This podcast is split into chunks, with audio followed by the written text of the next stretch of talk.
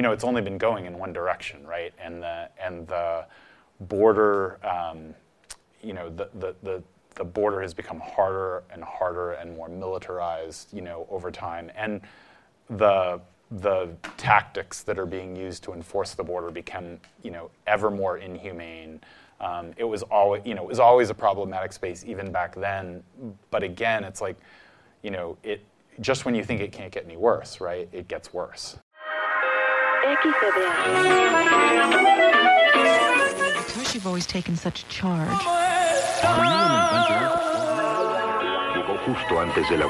You are listening to the Border Chronicle. Are you an inventor or do you know an inventor? Welcome to the Border Chronicle podcast. I am Todd Miller, And I'm Melissa Del Bosque. Uh, doing a special recording of our podcast in front of a live audience in Patagonia, Arizona. Um, special thanks to the group Voices from the Border and Sierra Club Borderlands and others who helped sponsor this event and organize this event. Um, and this is our second, what we'll call a, it's not technically live because you're not hearing, you're, the people who are listening to this are hearing this in the future from now, but it's, it's live in front of a live audience. And this is the second time that we've done this. And it seems like, um, you know, time has flown. It was precisely a year ago that we were here doing very similar things. Um, and so, um, Today, um, we will be interviewing the artist, photographer, professor at the University of Arizona, David Taylor, um, about his work. But I first wanted to mention that I feel personally like I've known David now for years and years and years, but yet today is the first time I remember I, I've met him in person. And uh, I remember years and years ago, more than 10 years ago, I was um, doing some research uh, in the, on the Tohono O'odham Nation with David Garcia, an elder from the Tohono O'odham um, Nation. And he mentioned uh, David's work uh, going to photograph the monuments or the border markers or the obelisks, I think they're, they're, they're called. And those are the monuments that people are probably familiar with them. The, the, the monuments, the markers that are directly on supposedly where the actual international boundary is.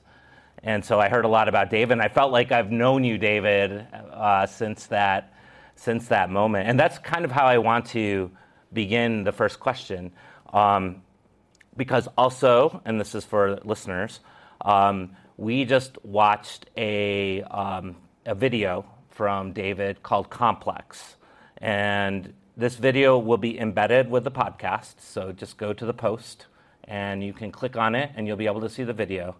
And the first question has to do with that video, so I enc- definitely encourage encourage you to do that.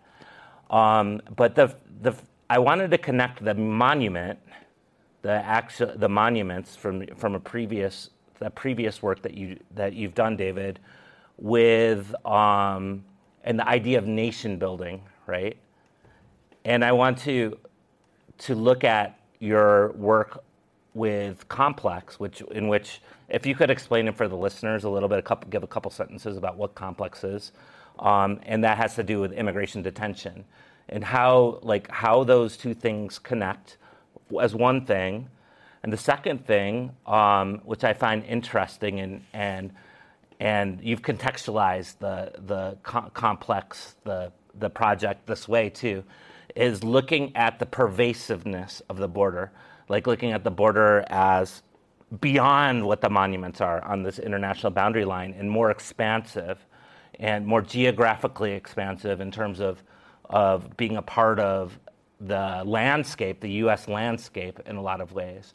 So I wonder if if we could start, you know, looking at complex, also just looking at what drew you to do that project, like how did you decide to do do it how you did it, but looking at it through that lens, those lenses of of looking at the border in, in, in a kind of more expansive way.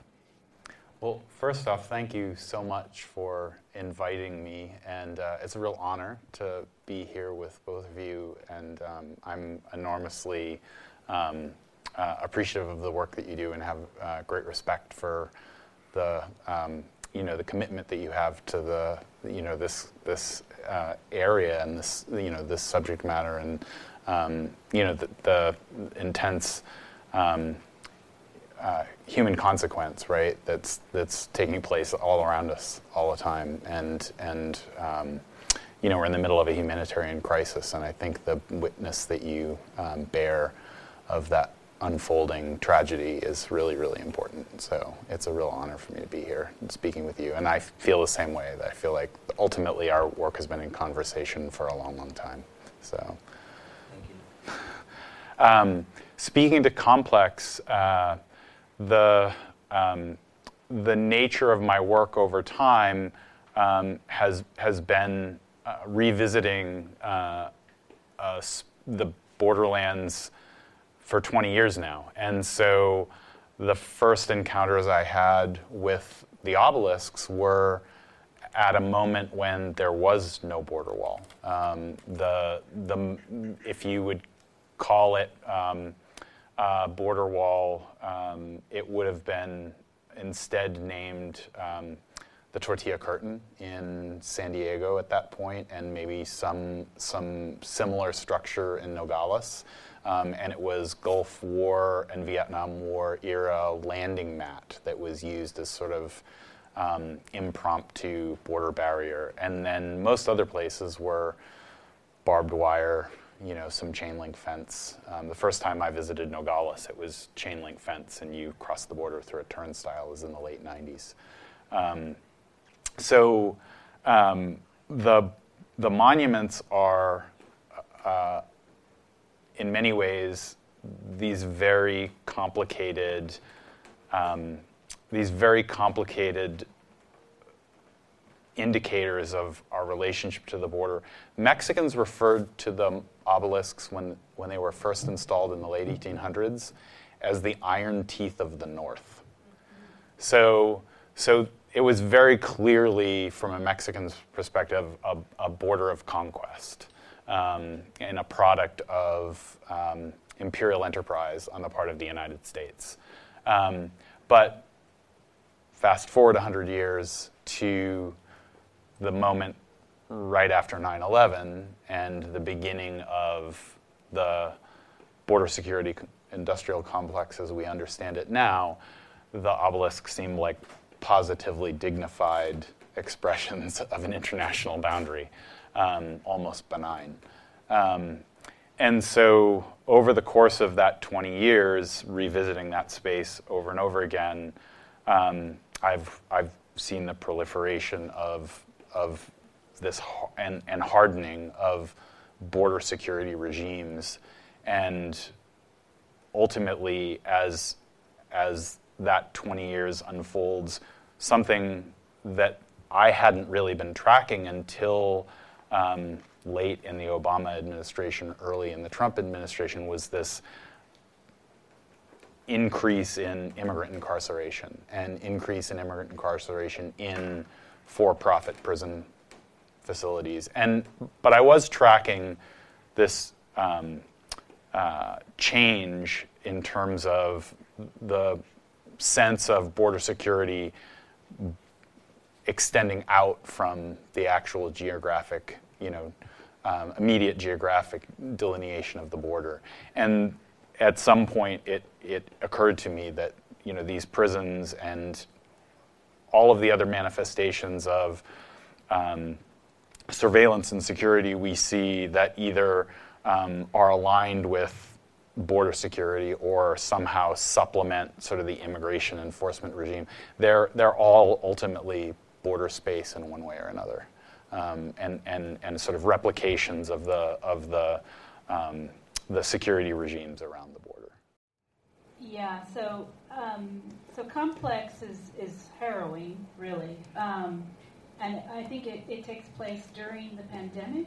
You're, you're interviewing people who have been detained during during the the pandemic. Um, how how did you make a connection with these folks and, and, and get to speak with them? And are you still in touch with them? I'm wondering. Um, so the connection to the the people who so generously uh, share their testimony um, was through the Florence Immigrant and Refugee Rights Project, um, which is a very, very important advocacy agency um, located both in Tucson and Phoenix, and they provide pro bono legal services to people who are in um, immigration and asylum proceedings. Um, and they're one of the largest organizations of their of their kind. Um, and through um, uh, Greer Millard and Daniel Hernandez, who are the uh, the outreach and comms um, staff uh, and uh, at the Florence Project, I made a connection to the people that we interviewed, and and I was. Um, working with uh, Francisco Cantu, um, the author of The Line Becomes a River, um, he had a project that he was uh, doing and also an article he was working on for the New York Review of Books, and I had this project in mind, and so we sort of teamed up and um, b- asked if there was a way that we could be put in touch with people who uh, were um, recently released from immigrant detention, and that began a, a, project that actually has continued on in the form of, a, of an archive um, that a number of colleagues are working on with the Florence Project. Um, but the, that was the initial point of entry for, for that effort. And I had been, um, having made this recognition and so, you know, sort of seeing the news cycle and, and realizing that there's this enormous um, uh, number of immigrants and, and asylum seekers being held for indeterminate periods of time in for profit detention centers, I had set uh, myself to the task of creating a, um, a sort of geographic survey of these detention centers. So the thing that you don't get from the film um, is that I have a, I have a 33 image uh, portfolio that will continue to grow um, of similar types of imagery of this what amounts to a vast industrial landscape of immigrant incarceration. Um, so it's this thing that we have built in the last 20 years. Some of it pre-existing, some of it is a, is a byproduct of the sort of the pivot away from mandatory minimum sentencing um, and the prison industry having all these vacant beds and then realizing uh, through the um, uh, legislation like SB 1070 that, well, we can't, you know, we can't lock up uh, uh, you know, nonviolent offenders anymore, so we're going to lock up immigrants instead. Um, that, that really is, a, I mean, it's slightly oversimplified, but actually not that much.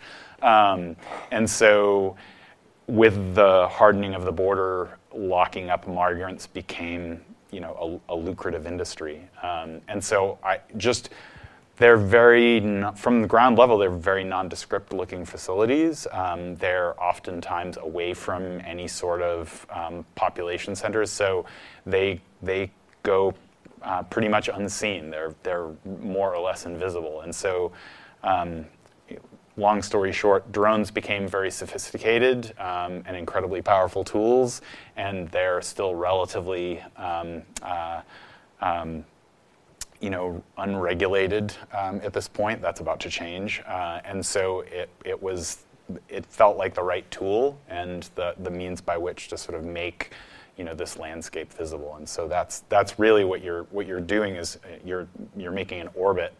Uh, via drone around the um, La Palma detention center, and incidentally, f- the the female voices um, uh, are all um, women who had been incarcerated in Eloy, and as you sort of pan around um, looking to the the north, the facility in the back, one of the facilities in the background is the Eloy Detention Center. So, um, yeah, so it just it, it, a way to make um, something that uh, is not readily apparent um, and not easy to document visually um, uh, visible. I've got a comment, and then I'm going to pass it to you, Todd. Uh, just one. Uh, I, I, just wanted to say I, I was checking out the the collection that you have of detention facilities uh, from the air, and what what really struck me is just how massive they are. Like these are huge, huge facilities, which you can really see from a drone's eye view, and they're also just carved out of farm fields. So you see these farmers' fields leading right up to these massive uh, detention facilities that have been built to incarcerate uh, uh, immigrants. And, and I'm thinking, these farmers are probably starving for labor in their fields. You have people who came, a lot of them probably for work, who are now detained next to the farm field, who are also just being fed awful, awful food. And so there's just these layers of, of uh, irony and uh, tragedy, I guess, which just shows how completely out of whack and the system is at this point. Um, so I just wanted to make that comment. I was really taken by that, especially in Texas. There are so many detention facilities in Texas. It's, it's uh, yeah. So I'm going to pass it on to you, Todd. Oh, I mean, yeah. The, I mean, the, the, the also the, one of the things, just based on the footage of and complex, you know, looking at the, it almost ha- it has that industrial feel to it. It looks like it could be, you know, a series of factories or. And, and- until you see at one point, you know, the people walking through, and it has that mundane day day to day, you know, feel like this is what people see as they walk through through the the industrial like it's an industrial wasteland, but it's actually for an incarceration of people. It's it's um yeah, it's a, quite a provoking work. I don't know if we want to. Um, now David has a lot of different projects, so uh, in our in our in our time here, I guess our time's kind of limited. So um, maybe Melissa, do you want to ask him about? Yeah, um, I mean, we talked a little bit about the, the monument markers, but I wanted to talk about your project, Delimitations. And uh, this is uh, a really interesting project. So, you and an artist from Tijuana, um, and, and I'm going to let you tell the story of how, how you decided to do this, this project.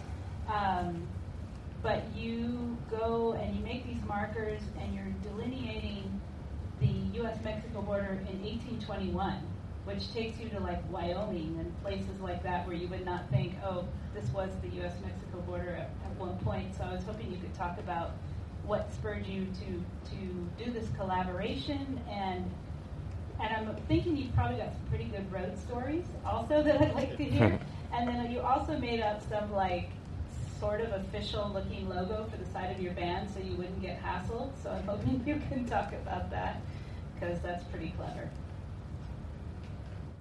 Well, so that, that project called Delimitations, um, yeah, it's in many ways um, a, a collaborative outgrowth of the practice of Marcos Ramirez.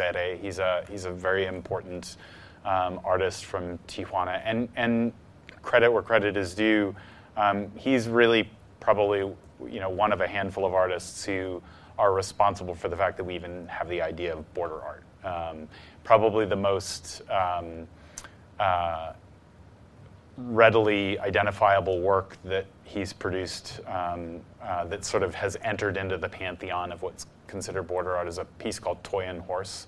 Um, and it was a two headed um, Trojan horse that stood about 30 feet tall that was installed immediately on the um, border at the San Ysidro port of entry, and it was there for like six months. And it was um, made of uh, uh, wood, and um, it was ultimately kind of a skeletal structure. So it was this idea of a Trojan horse that looks both north and south that you can see through. And so it's sort of a self defeating, um, you know, in terms of the way the Trojan horse story plays out, right? It's sort of this self defeating um, uh, uh, edifice, right? Sort of memorializing that, that um, uh, story and speaks to sort of a codependence between the United States and Mexico and a kind of simultaneously um, a, a, posture, a particular type of posture, but then also the kind of weird transparency of the kind of um, impulses and desires that are behind that posture, right? Like, you know, that Mexico has a whole rhetoric about how the border works and sort of the relationship to the United States, and the United States has its own, you know, the, the exact opposite looking in, in the other direction. Um, so he's a sculptor, a sculptor and a, a site-specific um, artist, and um, and I uh, do projects that sort of in part are about endurance practice, right? And um, uh, looking at survey work and serial imagery. And it, through conversation over some tequila and beer, um, we were discussing the fact that there was this border before the border, um, the 1821 border uh, as described in the Adams-Onis Treaty of 1819. So the original treaty was between Spain and the United States, and then, of course, Mexico gained independence, and the treaty was ratified by a newly formed Mexico and the United States. And this boundary stretched from effectively present day Brookings, Oregon, to uh, the mouth of the Sabine River near Port Arthur, Texas. And it sort of it, it, it runs a course along the 42nd parallel from the Pacific coast um, to just north of Medicine Bow, Wyoming, and then straight south to the headwaters of the Arkansas River, then along the drainage of the Arkansas to the 100th meridian, south along the 100th meridian to the Red River, along the Red River to just north of the Sabine River, and then the Sabine River to the Gulf of Mexico. Um, and so it was, it was the official boundary, and in this case, a boundary of agreement. Of course, you know, all of the indigenous populations that lived in that area didn't have any say in that, but that's, you know, that is another layer in the narrative. Um, uh, it was um, that notwithstanding a, a boundary of agreement between the United States and Mexico. And what's so striking about it is that the boundary that we have to, today is a, is, a, is a boundary of conquest, right? It's, it's, it's, a, it's a boundary that was created under duress. So we decided as a way to sort of um, make that history visible to form uh, what on our van uh, we're called, which is we were the Binational Commission of Historical and Geographical Borders. Um, That was written on your end. Yeah, yeah. Um, And- you had and- a logo. yeah, we had we actually do have delimitations T-shirts and hats. They were at the Site Santa Fe Biennial. I should I should add that Site Santa Fe for their um, their biennial series um, that was sort of looking at art of the Americas. Um, they had um, uh, it was a series called Sightlines, and the first installment of that uh, three biennial series was called Unsettled Landscapes, and so we were a, an off-site project in that um, in that iteration of the biennial. Um, so it was a it was a commission project for that, and and the the notion was to make this border visible because it had never been physically marked. It existed for 27 years um, as the established boundary between Mexico and the United States, but in fact, um, it's really only um, it's only manifestation was in maps and in treaty documents, and so it did not act, it did not have a sort of physical um, uh, demarcation in the landscape, and so we decided to to make that happen. But we decided to make it happen in a in a very um, provisional way. So we we constructed obelisks out of um, light gauge galvanized steel, um, which we sort of stored in in parts, like all the various sides were all um, taken apart. I suppose I could show it. Yeah. Um, yeah. Let me see if I can. I can just. Oh, actually, there you go. Um, so if I, that's our logo right there for our project. Very cool. Um, and that was on T-shirts and hats and all sorts of different things. And then um, that is actually the that's the 1821 border right there. And so, just you know, by way of context, um, the in the United States we don't rem, like this is not common history. Like people know about the Mexican American War, but what people don't know that um, uh, sort of what's what's the right way to say it? I'm stumbling over my words. Sorry about that. Um, what what people can't call uh, to mind immediately is that Mexico encompassed all of present-day California, Nevada, Utah, about half of Colorado, all of Arizona, New Mexico, and Texas, and then small parts of Wyoming, Kansas, and Oklahoma. So it was basically a third of the continental United States, um, it, and it was over half of Mexico. So it was a radical reformation of the continental United States and a radical reformation of Mexico. Um, so we um, made these monuments that are exactly the proportions of the contemporary cast iron obelisks because of the echo, um, because of the, of the association. But we made them out of light gauge steel, and the idea was that we would mark this boundary, acknowledge that history, and then eventually that border would fade um, and it would, you know, it would, it would go away. A couple of the obelisks have been adopted. Um, and people decided they did not want that history to, to, go, to go forgotten.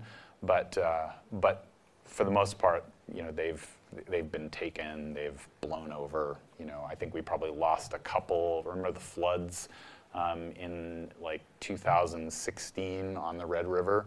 I think we probably lost a few out into the Gulf of Mexico. I'm curious, did anyone get mad about it? Did you have any, you know, where somebody removed an obelisk uh, because? I think I read that you had trouble in Utah. We did have a little bit of trouble in Utah, yes. Um, we had um, a situation with a, a farmer um, north of Salt Lake City um, who was, yeah, he was very irate about the idea of the project at all. Um, uh, was you know, thought it was a ridiculous proposition. Curiously, his neighbor thought it was really interesting and allowed us to put an obelisk in his farm fields. So you caused a local conflict. A little bit. Yeah. Neighborly, a neighborly disagreement. exactly. And didn't someone also put you up as We did. We uh, one of the kind of really extraordinary, and and maybe this is sort of an interesting segue into some of the things that we've been talking about. There's a gentleman named Mike Casey who owns um, a grill, a bar and grill in Dodge City, Kansas, which would have been a border town um, had it been there, you know, uh, or or had the border persisted. Um, he was fascinated by the project. Very, very conservative guy, but employed um, an entire restaurant of Latin American, Mexicano um, uh, employees, and was very much a kind of cowboy patron type character. Um, and we stayed at his home. And uh, Marcos and he, in particular, made a really deep connection. Um, they, you know, they just they bonded. Um, and he helped us find a location for one of the obelisks near Dodge City. Because there was only private land, uh, we wouldn't have been able to figure out where to locate. And his neighbor, he had a neighbor that enabled us to put the obelisk on her property. How was um, so overall? How was the reception to this in terms of in a national sense? Um, I mean, in a national sense, it's it's actually been a project for both of us that has had an incredible life. I mean, it, it really captured um, the imagination of curators, and, and it has it has shown widely both in Mexico and the United States. Um, the reception we you know we had a lot of people I think were surprised by the history. Like we in Medicine Bow, Wyoming like the whole town came out. Like the mayor caught wind that we were there, and there were like, you know, we had like 30 or 40 people, which it's only a town of like 200 people, so we had like a significant part of, portion of the population, and they were drinking beers and you know just and kind of teasing each other about who would have been in Mexico and who would have been in the United States because we we you know had the line running right down Maple Street um, in Medicine Bow, Wyoming so yeah, it was it was fascinating to hear how people, because it was n- a, a, novel understanding of history for them, um, were captivated by it. Um, and I think in many ways, um, sort of set against how fraught the border is, um, that was an aspect of why it uh, has had such longevity in you know in the in the art world as well, right? Because it it becomes this really um, uh, interesting way to activate the contemporary border space. In this, in this sense, and this goes into one of the questions that I wanted to ask you originally, um, like your view and in looking at not only this work and all, the, the breadth of your work, as a whole, um, how do you feel like as as a subject matter, you know, looking at the border in all these different ways and this way, and and how it ha- how has it um, enhanced or helped create your uh, a kind of new view of the border. And I and I'm I'm saying this in the terms of narratives, right? We get a lot of narratives around the border. Oftentimes, those narratives come from the same people, right, or the politicians, or you know, you know, even the media, or you know, you get a certain narrative. But I'm wondering, you know, as an artist and looking at it through these sort of creative processes, you know, how does what sort of way do you is there something you could share with us even as a whole as a way something you've learned of how to look at these at these border narratives or shift them in a certain way or some way that you would recommend uh, to us and how we could look at the border anew through through those sorts of artistic eyes well i think that the you know the border i mean the first thing i would say to that is that the very term the border, right, is a problem. I mean, and it is our shorthand, but it creates this sort of monolithic image of place, right? And the border is a is a is a demarcation. It's a it's a political geographic demarcation, but the, place of the border is this continually variable geography, right, with dis, distinct and discrete places, right, arrayed along it.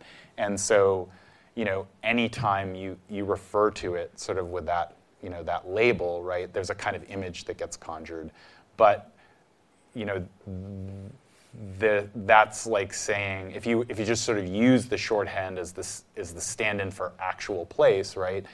I mean, even from Tijuana to Tecate, right? It's not the same border, right? Certainly from Nogales to El Paso, it's not the same border, right? It's it's it's all of these different places, and and sort of using that as a leaping off point, um, and especially having you know been involved with this space for 20 years now, um, the the border is all of the superlatives that we imagine, it's all of the stereotypes we imagine, and it's simultaneously none of those. It's, it's infinitely more complicated and more nuanced and more layered than any of the sort of caricature, um, uh, broad brushstroke portrayals gives up. I mean, and a you know, perfect example would be, and this is early on in my experience, I um, had effectively embedded with the Border Patrol for you know, a period of almost five years. And I, I was always captivated by um, the enormous contradictions in the lives of the people that were actually doing this work of enforcing immigration policy. And, and, and frequently, agents were the children of people who were legalized during the Immigration Reform and Control Act, right? And it was like, and you know, you, they would use you know, in some cases, um, you know, derogatory slang terms, and you'd be like, okay, but the, like these are your family, and they'd be like, well, yeah, I, I, guess so, you know, like, so it was it was really fascinating to me all of the and continues to be fascinating all of the contradictions. That said, um, you know, it's only been going in one direction, right, and the and the border, um, you know, the the the the border has become harder and harder and more militarized, you know, over time, and the the tactics that are being used to enforce the border become, you know, ever more inhumane. Um, it was always, you know, it was always a problematic space even back then. But again, it's like, you know, it just when you think it can't get any worse, right? It gets worse. Um, and so, yeah, it's. I think the the the stories within the stories, the the um, uh, maybe to cycle back around to complex, one of the things that was really interesting to me and and felt important to me about that, and I hope it comes through in the film is I wanted it to be something that you were kind of forced to sit with. Because the visuals, I mean, there's a kind of striking quality to the visuals, I think, because they're so resolved, right? And you see in this kind of vivid detail, sort of what this space looks like. at the same time, it's like enormously banal, right? It's like enormously nondescript. And then you have these voices, right? And there's this like intense, intense human tragedy. And you have to recognize that that's happening in that space, like as you're watching it, right? Um, and so, like, it's, it's that, it's this, it's the reality in between these things that, that we identify as like, you know, the, the you know the meta narrative or whatever it is, right? Like that, that that I think like we lose a lot of the time, right? We don't we we have trouble with we have trouble with the things that don't align with you know sort of how how we see the world or how we feel like we understand things, and and I think you know within that there's there's a lot of work to be done. Yeah. Um, um, I want to I want to ask you. So, so you you first of all, you say you, you practice endurance practice. Mm. I'm going to co-opt that. Well, I'm also, I would, I'm also yeah. engaged in the endurance practice. I, I would, I, would I agree with that. I mean, I think that that you know, there's there's a kind of knowledge that we share having done this for as long as we have, right? Yeah, like, and I think endurance qualifies probably at this point for what we do. Because we've all been working on this, I think, around about the same amount of time, a couple of decades at, at least.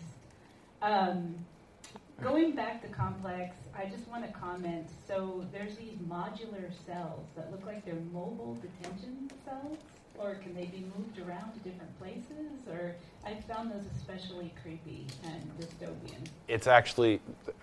I, okay. it, it's more dystopian than that, actually. Oh, no. um, what it is is they're they're literally precast concrete detention cells. So they are the constituent components that the prison is built out, out of, and so they're mass produced. So they're, they're, they're cast um, you know, at a factory location, they're then trucked to the location, and they're stacked up like Legos. So like Legos. Yeah, and so it's like a prefab prison. Do you know the factory? Uh, there's several, um, and you can just like you, uh, literally yeah. you can just search on the web like. We got a story. Yeah, a story. I'll work on it with you. Right. I'm happy to. Okay, yeah, it's good. like you know, and I actually have pictures of like the company that like that makes them, and they have you know they have casting dates and you know and and lot numbers and all of that sort of thing. Yeah, and the same as like the prison toilets, right? They're like you know they're they're they're stainless steel fabricated, you know, mass produced in a factory. They like bolt them onto the wall. I'm actually doing some work where I've 3D printed one of these modular prison cells. I'm, I'm fascinated. And it sort of has a kind of um, connection to the other work that I shared with you, all the um, doing the kind of photogrammetry of the of the camera towers, you know, and just this, you know, it. I mean that one of the things I think maybe to sort of circle back around again in terms of the kind of um, uh, connections we've been making is the, the border is everything that we, we, we think of it, and, and the discourse around the border is really uh, about you know, immediate exigencies, right? Um, and so we're, you know, it is a humanitarian crisis. It is, it is about um, migration, you know, people who are fleeing um, uh, climate change, who are fleeing repressive regimes, right? Is all of those things. Um, one of the things we I don't think we've really grappled with um, because it's happened slowly over the last 20 years and because it's sort of all around us. The border is a 1,900 mile long service economy, and and and there is enormous you know corporate interest sort of involved in all sort of facets of that, and there's just and there's so. I actually was surprised. I did a little bit of uh, brushing up on numbers um, with the anticipation of this talk. Um, back in 2018, the post 9 11, um, the sum total of spending on border security um, post 9 11 was like 450 billion. It's now a, almost a trillion. Right? So it's just like it's just like this incredible, incredible amount of money that we're spending on you know on this, and and so much of it was like a pivot out of, you know, especially in the last 10 years, right? A pivot out of the Iraq, um, Afghanistan wars, right? So it's like, there's just, it's very much a, a, a, a, kind of dystopian work in progress. I'm going to move to Q and A because, which is like my favorite part, because I want to know what's all on, on your minds. Um, and I bet you've got lots of questions for David. So We got questions? All right, here we go. Hi. Um, at the very beginning, you showed us the visuals of Eloy, and it's probably representative of many detention centers. Um, I was struck by a couple of things. One is that they are run as for profit by private businesses, corporations, which I'm assuming are in contract with the government. So, and this is something I think we could advocate for, would be why is it not included in the contract that they have to um, provide medical services, that they have to provide, provide a certain minimum of nutritional food? I mean, it seems to me when the government is offering this contract, it's for more than just housing the bodies of these people. And so I'm just thinking like what we as a community or individuals could do would be to put pressure on the government to provide more humane spaces in the detention center and include that in the for-profit contracts that they have. Well, I, I guess the first thing I would say, um, and I appreciate, you know, I appreciate um, how you're approaching this in terms of thinking about, you know, more humane treatment. Um, I'm going to say before we go there, though, I think we really need to think as a society what it means to effectively make displaced people into a commodity for industry, right? Like the fact that they are literally the raw material of industry. Um, uh, we, we've, we have commodified human displacement, right? And that to me is a really, you know, profoundly troubling place to have ended up at, the, at this point. Um, and to, to speak to the specifics of your question, um, you know, those, those sorts of things are in the contracts, but these are, you know, these are fundamentally money-making enterprises, um, and corp- corporations are not like, you know, are not like um, public enterprises, you know, that, that, that, you know, like your city services or something like that. They're, they're about maximizing profit. Um, and so, the, and, and frankly, the, you know, for as much as there is, you know, hu- human complication, like comp- complication of these stories at the human level, like who is a border patrol agent, who is an ICE agent, and I'm, you know, I've always, and sometimes to my own, you know, to my own detriment, I'm very careful about um, deconflating, you know, the individual from the system. Um, but the system is that, that we have collectively created is is pushing in a particular is pushing in a particular direction, and so it's real. You know, ICE is, you know, ICE is in the in the business of processing bodies, and they're not in the business of of, of being humane, and they and they speak to you know, they, they speak the language, you know, we have great medical treatment, you know, we have, you know, we feed people, we house people, but that's, that's not what happens.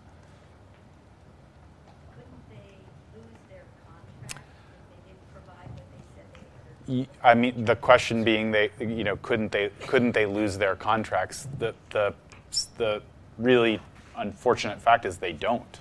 Um, they, in certain high-profile circumstances, when the, the conditions have been enormously abject and abusive. There have been some contracts. Um, Georgia, there was an example, right? But, but for the most part, no. And there was, many of you may have caught it. Um, there was just a report released by NPR, um, and it just and it shows just this absolute systematic um, uh, uh, problem um, of enormously inhumane conditions, lack of you know lack of food, lack of um, uh, uh, you know, just basic human needs being covered, no medical care, um, abuse, you know, use of pepper spray, like really draconian use of pepper spray. Like people are trying to advocate for sort of just, you know, the most basic, basic necessities being met, and they're, you know, they get pepper sprayed, and not, you know, pepper sprayed like the worst circumstances that we hear, right? Like you're not even supposed to use CS gas in an enclosed space, right? And what happens is they throw in the CS grenade or spray people, and then they close the door, right? And it's like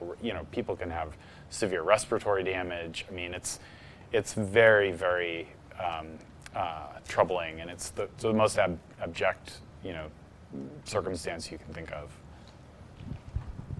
Uh, Gary Nabhan, uh, we had another dark era like this of incarceration and detention camps during World War II in Arizona and California, at least five detention camps with equally terrible conditions Leupp, Arizona, Sacaton. A lot of them were put on Indian reservations, ironically.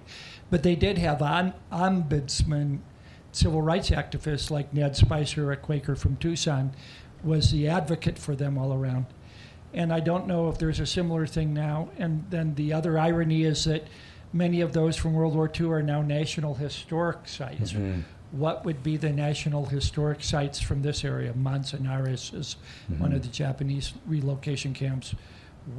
What, as a artist, geographer, uh, human rights advocate, would you say about that?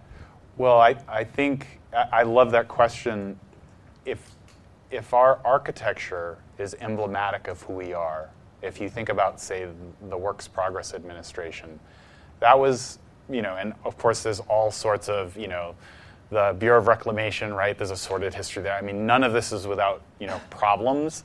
Um, but the WPA and all of the products of that moment were ultimately, you know, optimistic, right?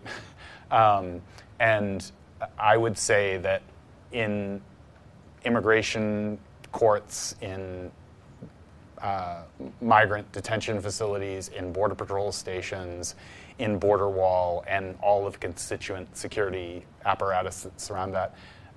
That is that is the most significant architectural legacy we've created in the last 20 years, um, and it does not say anything very pretty about who we are as a nation.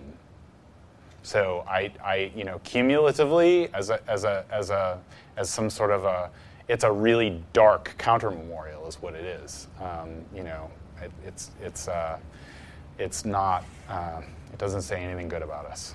Uh, following up, I want to cite uh, one of Todd's books, Build Bridges, Not Walls. WPA built bridges. This, this generation builds walls. couple of questions. One is just kind of con- to confirm the video was set, shot, referencing the onset of the COVID pandemic mm-hmm. during the Trump administration. Mm-hmm. Trump was as cruel as he could contrive to be to migrants. Has that changed with Trump out of office? Sadly, it has not.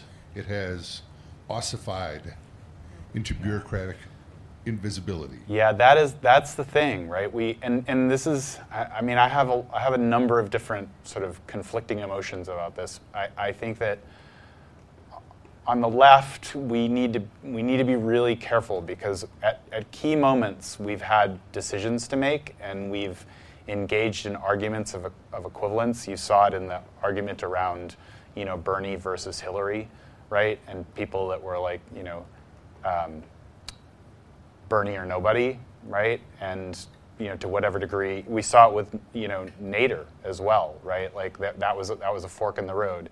And there are there are arguments that we make like, oh, there's there's no difference, you know, there's no there's no difference in these choices, and it's um, you know, there's still going to be massive problems, but but it can get worse. It can get a lot worse, right? And and I think we need to really be thoughtful about you know, how we draw our, our sort of lines and sort of contrive our camps around these issues. Um, and then what happens, you know, speaking to exactly what you're, you're discussing, yeah, it only seems to go in one direction, right? We, you know, the, the, the, the, wall building stops, and, you know, just when we think, like, okay, now Obama's in office, um, and, you know, this, the, these, these regimes are going to um, uh, diminish, um, they don't. I mean, in fact, Barack Obama, as much as I admire him as a president and think he is an in- extraordinary human being who showed an entire generation of um, youth what was possible, um, and that's probably one of his most enduring legacies. we have the really problematic con- um, uh, simultaneous truth of the fact that more people were deported during his administration than in all the previous administration, the five Correct. previous administrations. And so we, we have to live with both of those things, right? Um, they're both true. May I another? Yes. Um, also, I was considering that most people assume that the migrants are Mexican. They are not. They come from all over the world. They come through Mexico. What is Mexico's role in this crisis? Well, I mean, this is actually, I mean, this is Todd's this is Todd's new book, right? This is the Empire of Borders. Um, so maybe I should. I'm going to hand that to you because this is. I'm I'm in the middle of reading Todd's book, and this is absolutely, you know, what he's talking about. So. Um. All right. Briefly, um, yeah. So uh, Mexico. Um, uh, yeah, I think it was in 2014. Uh, I wrote an article called um, "Mexico: The U.S. Border Patrol's New Hire." Basically, that was the year 2014. There was a big Programa Frontera Sur, which is the southern border program in Mexico.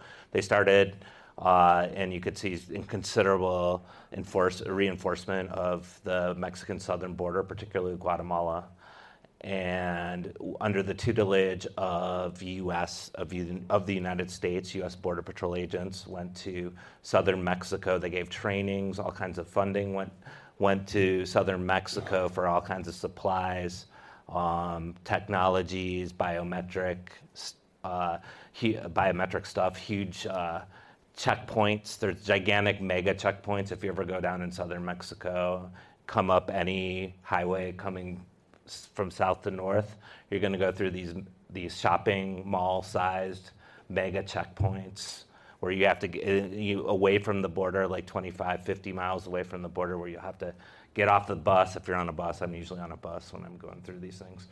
Get off the bus and really literally go through another border where you have to present your passport and you get eyed by immigration officials and you go through all these weird technological things that are probably taking your doing facial recognition and that sort of thing.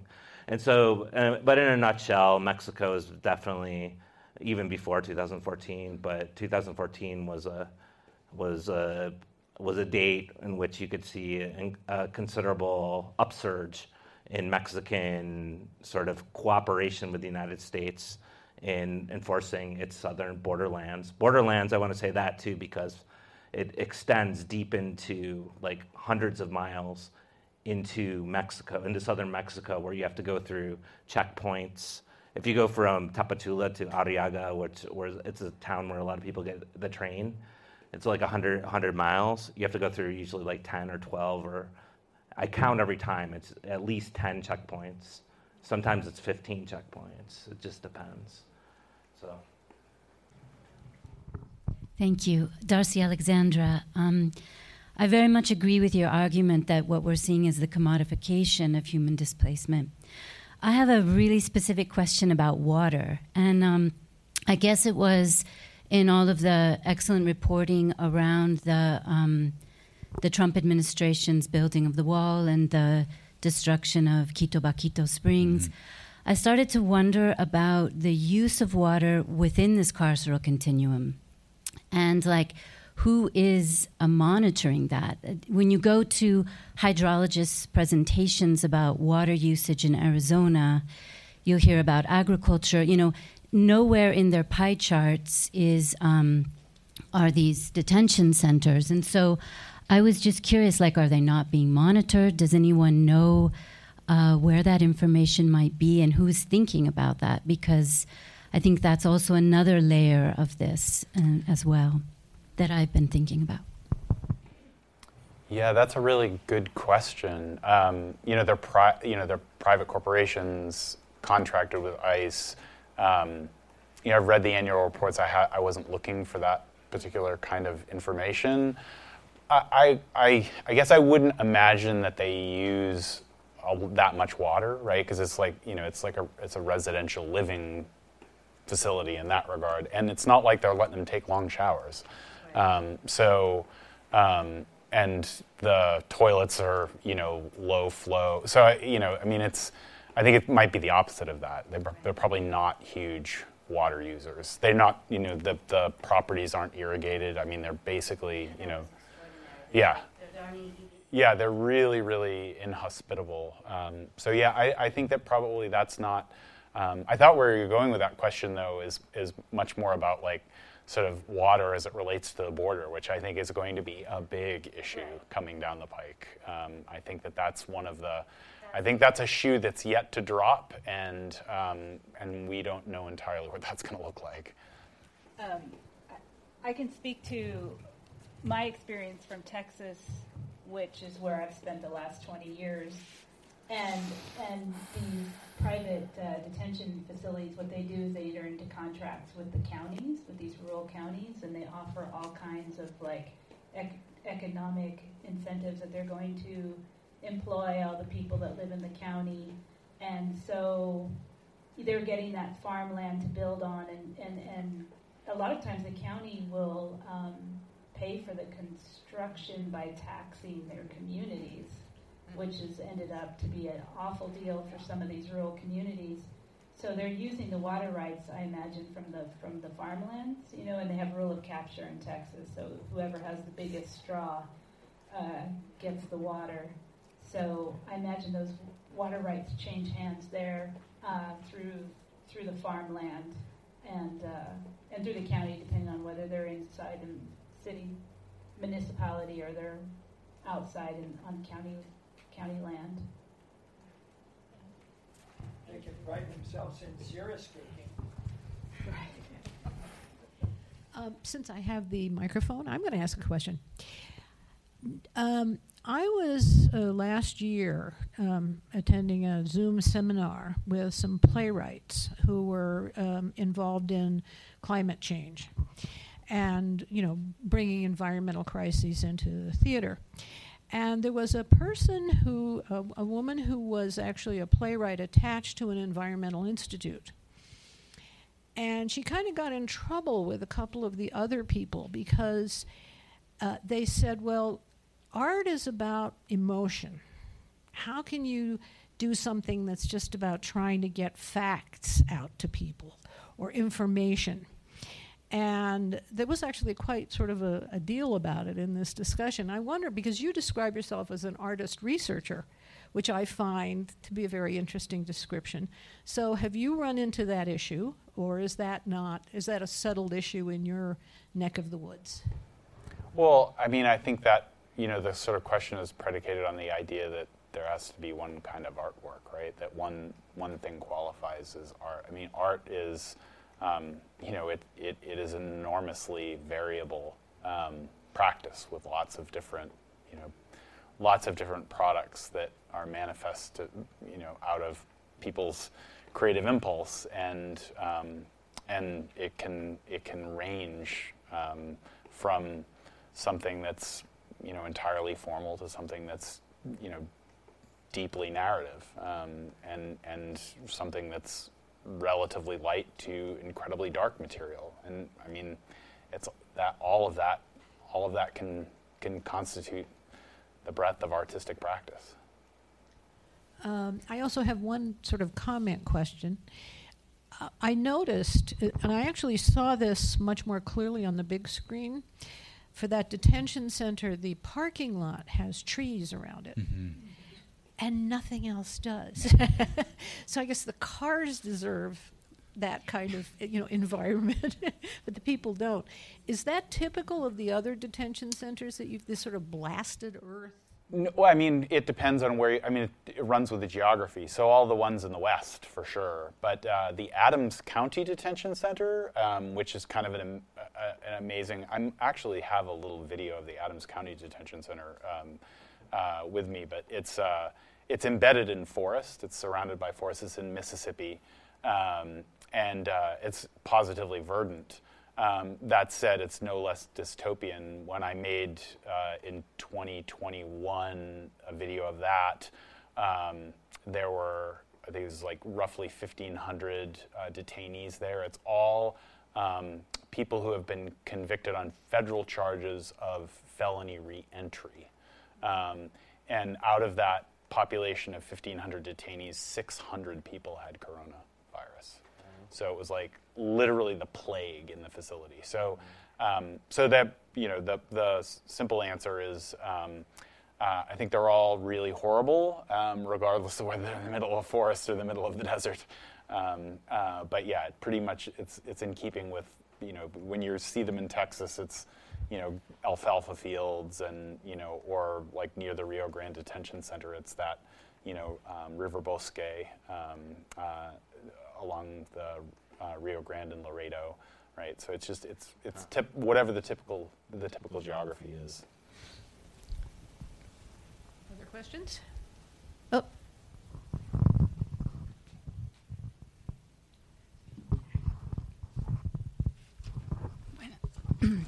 My name is Ana Maria Vasquez, and I'm with the Border Patrol Victims Network. And I'm always hear the Border Chronicle, and I know you guys doing so wonderful work. Este, I just arrived from, from Panama for the border with Colombia, and uh, so it's kind of like I'm seeing it right now from that side, you know. And uh, one thing, we were invited the the families of people who have been shot and killed by the border patrol. We were invited to Colombia to to speak to people there because right now the policy on the people coming from Colombia changed. You know, when we had so much, I mean, still it's not that the things are all right in Colombia, ¿verdad? But we have now a government that is chosen by the people, and uh, a lot of the murders that have been happening for over 52 years, you know, th- those th- the right wing is really very upset. So one strategy that is we see now is that the United States started to give uh, different treatment to the people coming from Colombia. You know, when when uh, we had Uribe and so many murders, I was living on the border with Panama, and people couldn't get out. And e- even the people, when they got out, they would be called displaced people, not refugees, and could never leave the, the, the Panamanian rainforest. Still, you know, is like that. So, so we know that migration also is used to empty areas, to stop uh, social movements in countries. And one thing that the mothers would ask in Colombia is like, please tell our young people that it's a lie when they tell them that they're going to get to the border and it's going to be easy to cross or now if you take a child is much easier. So i feel like uh, the work that you are doing uh, all of this if we we could uh, it could, should be heard all over latin america. It should really because a lot of people come with a wrong idea. They are thinking that is because they are they are uh, engañados no like oh yes uh, things are going to be good. And many people from small villages that don't even know what's going on. So so this is a worrisome thing for a lot because then you find the mothers that are looking for the remains of their children all over latin america because even before reaching the border a lot of people get lost. We know that united states started based on slavery and it's still this slavery but now you give your life even to get into this plantation you know? So so this is something that uh, no sé just you know and and uh, i am not surprised at anything because after in 25th of february 2020 it was legalized to kill people across the border. This is what the supreme court decided in the hernandez versus mesa case. After that all is possible the last question of this is we are hearing now that there are processing centers in many countries. Now in Colombia, there is a processing center. We remember that Krome Detention Center was called a processing center when people could be there for years. So, what have you heard about this?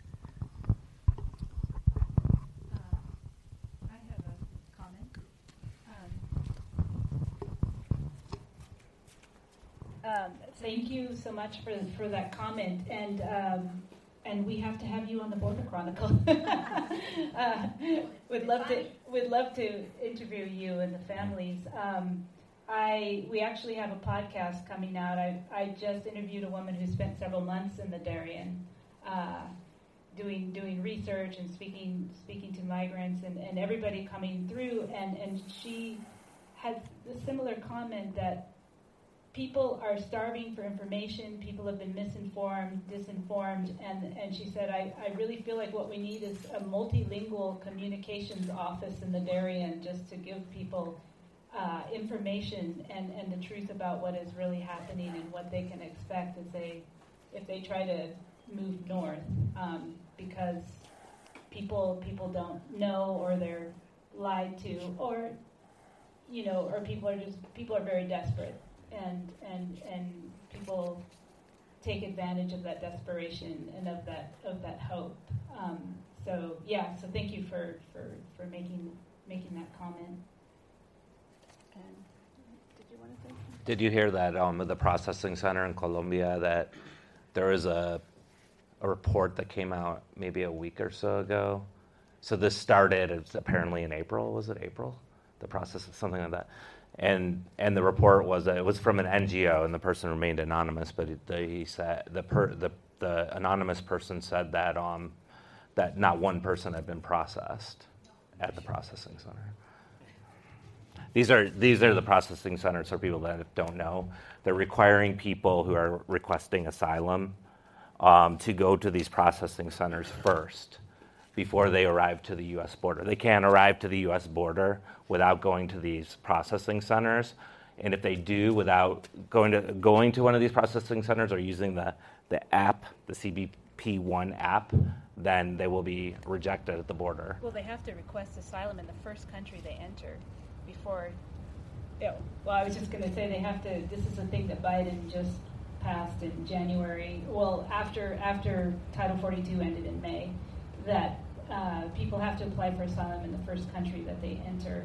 And then only if they're denied by that country can they continue here to ask for asylum, but they have to apply through a CBP One app that only works on brand new smartphones with really good Wi Fi, and it has millions of errors and almost never works. okay, uh, further questions?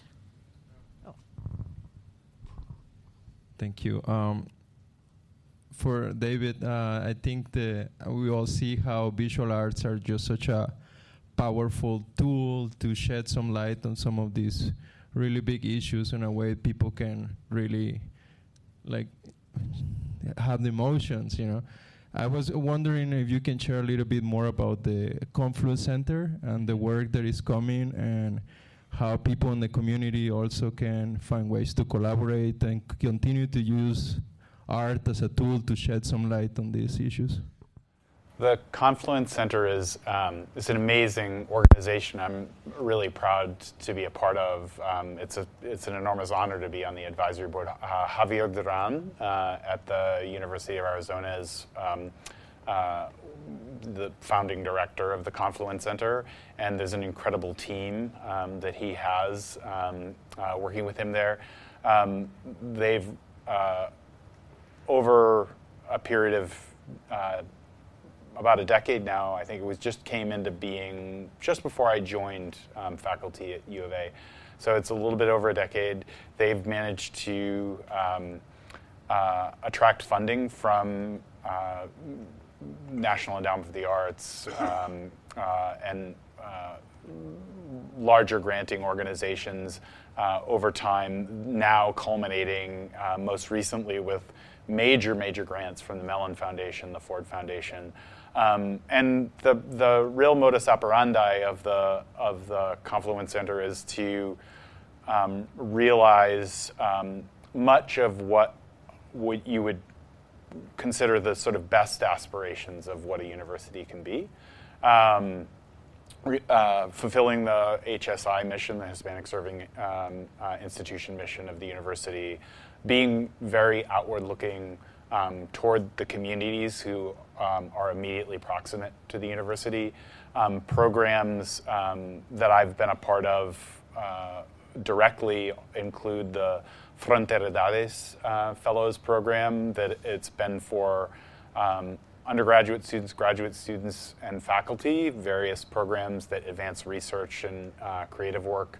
Uh, particularly interdisciplinary research is, a, is, an emphasis, but it can be um, discipline specific. As a matter of fact, Jackie Arias, who's here in the audience, is, was the recipient of uh, Fronteridades Fellowship um, through a, uh, one of the iterations of the programs called the, uh, the Border Lab. Um, Border Lab is intended to bring um, uh, attention to the university as um, an important um, destination for Borderlands research um, and to advance, um, uh, you know, groundbreaking research and, and primary source research uh, at U of A that as it relates to the Borderlands.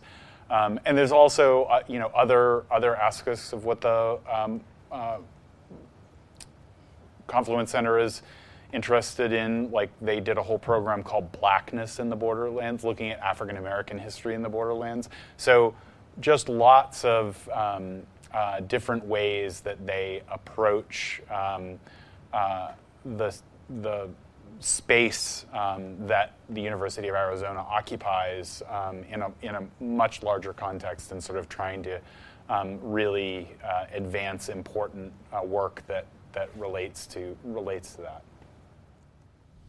Okay, uh, it's getting nearly five o'clock. Uh, do we have a question? Thank you. Um, and you can keep it brief. Um, I'm also running out of battery, so.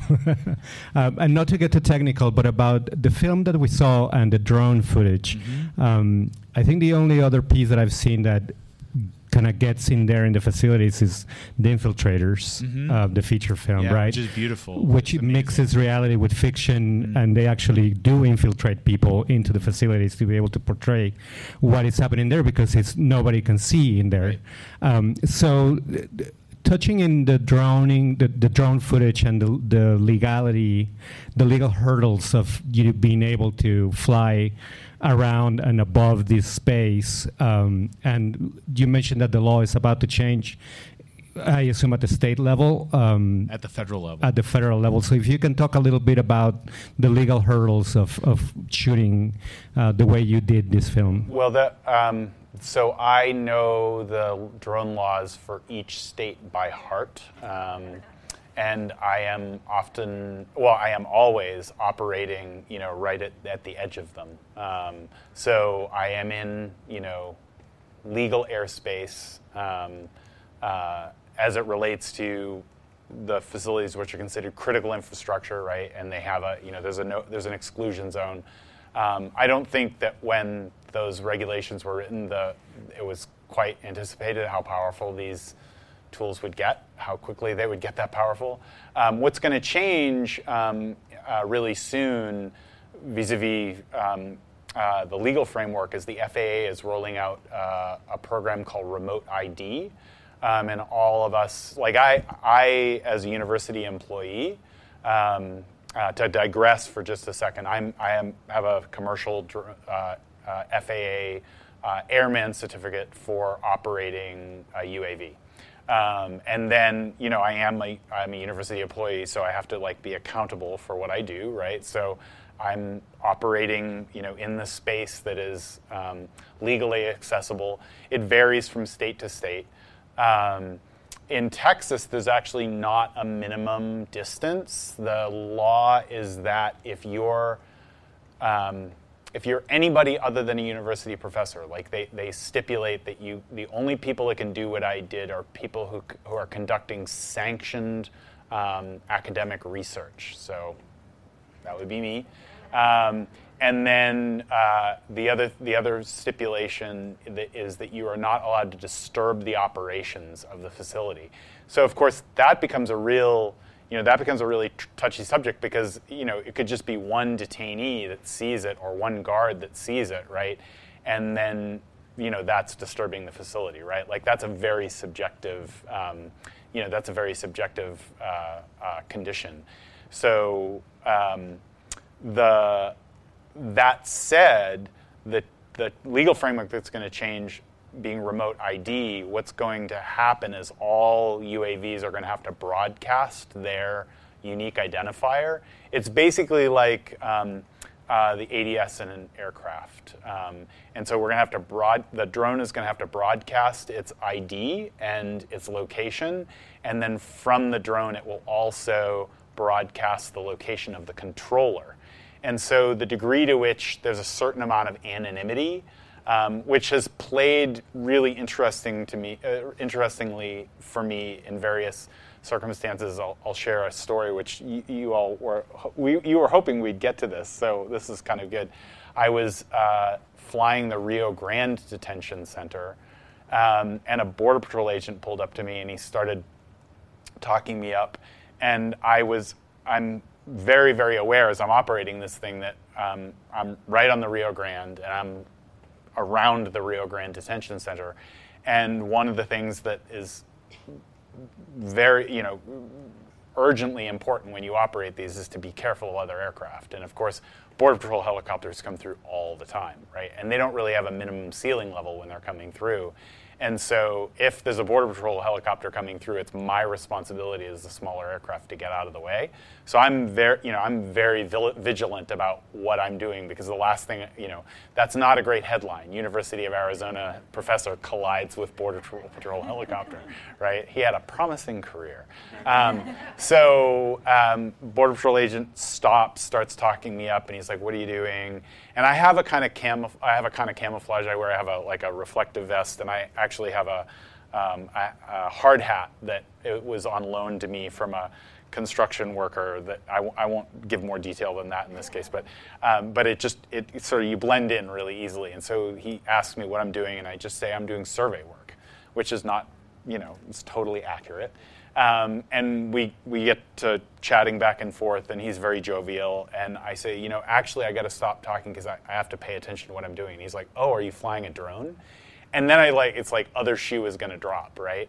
And um, but he immediately says, "Oh, I'll," and, and I explain I have to be careful about the border patrol helicopters, and he's like, "Oh, I'll just put it out on the radio for you, like so you don't have to worry." You know, and it was just like this kind of hilarious, you know, like exactly the opposite of the response that you might expect, right? And then so you know, it's like here's the red carpet, right? Conversely, I had a I had a um, uh, conversation that was fraught with an agent near Nogales who said, You can't be doing this. And I kind of held my ground and said, Actually, yes, I can. Um, this is clear space. Um, and we went back and forth several times, and he asked me who I was. He took my ID, gets into the Gila vehicle, he gets back out, and he's like, Would you just call us the next time? You know, so like, you know, it can, it can cut either way. But my, my point in all of that is, now with remote ID, and you'll be able to see the drones and see the controllers on an app. The kind, you know, that sort of gray area, I think, will become much less, um, uh, yeah, much less easily sort of worked in, right? It's gonna, it's gonna become, you know, people are, people will say, you know, there's a drone there, there's an operator there, you know, they'll come track you down, and I think. I think it's going to change the dynamics of how somebody might be able to do this kind of work. And I mean, it's it's it's all about you know making the airspace um, uh, free for industry too, right? Like you've got Amazon deliveries, right? It's about beyond visual line of sight, you know, operation of drones. Um, but it's also about controlling the airspace in these sort of um, arenas as well. I'm quite sure. David, thank you so much. Thank you. It's been an honor. I really yeah. appreciate it. Um, if people want to find your work, where would they need to look? I think we'll have some links in the podcast, and uh, my um, my website is uh, dtaylorphoto.com, and you can also access um, my bio at the University of Arizona in the University of Arizona School of Art, and that has links out for my work and my you know various social media presences, such as they are, which are actually I'm that's a whole story unto itself. I have an Instagram feed that has no posts because I have an issue with the fact that images feel like they've gotten really cheap with Instagram, and I'm like, you know, have a problem with that. But that's a that's Hey, that's a much about to longer start an. Instagram page. so, well, I think it's you know, if different reasons, right? It's Yeah, just yeah, like I know, I know. social media I'm- is like I'm very hesitant. downfall. yeah. but thank you so much. It was Thank such you. a pleasure to talk with you. Yeah, thank you.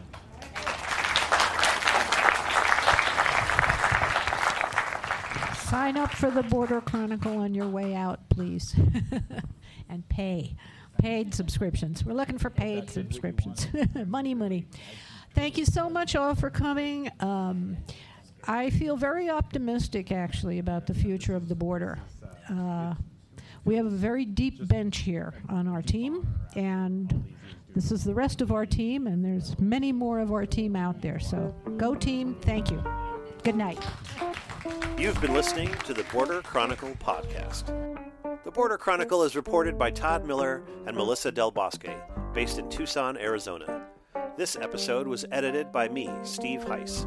If you like what you're hearing, please consider rating us on your favorite podcast platform. It will help other people find the show. You can read and listen to more local border journalism on our website, theborderchronicle.com.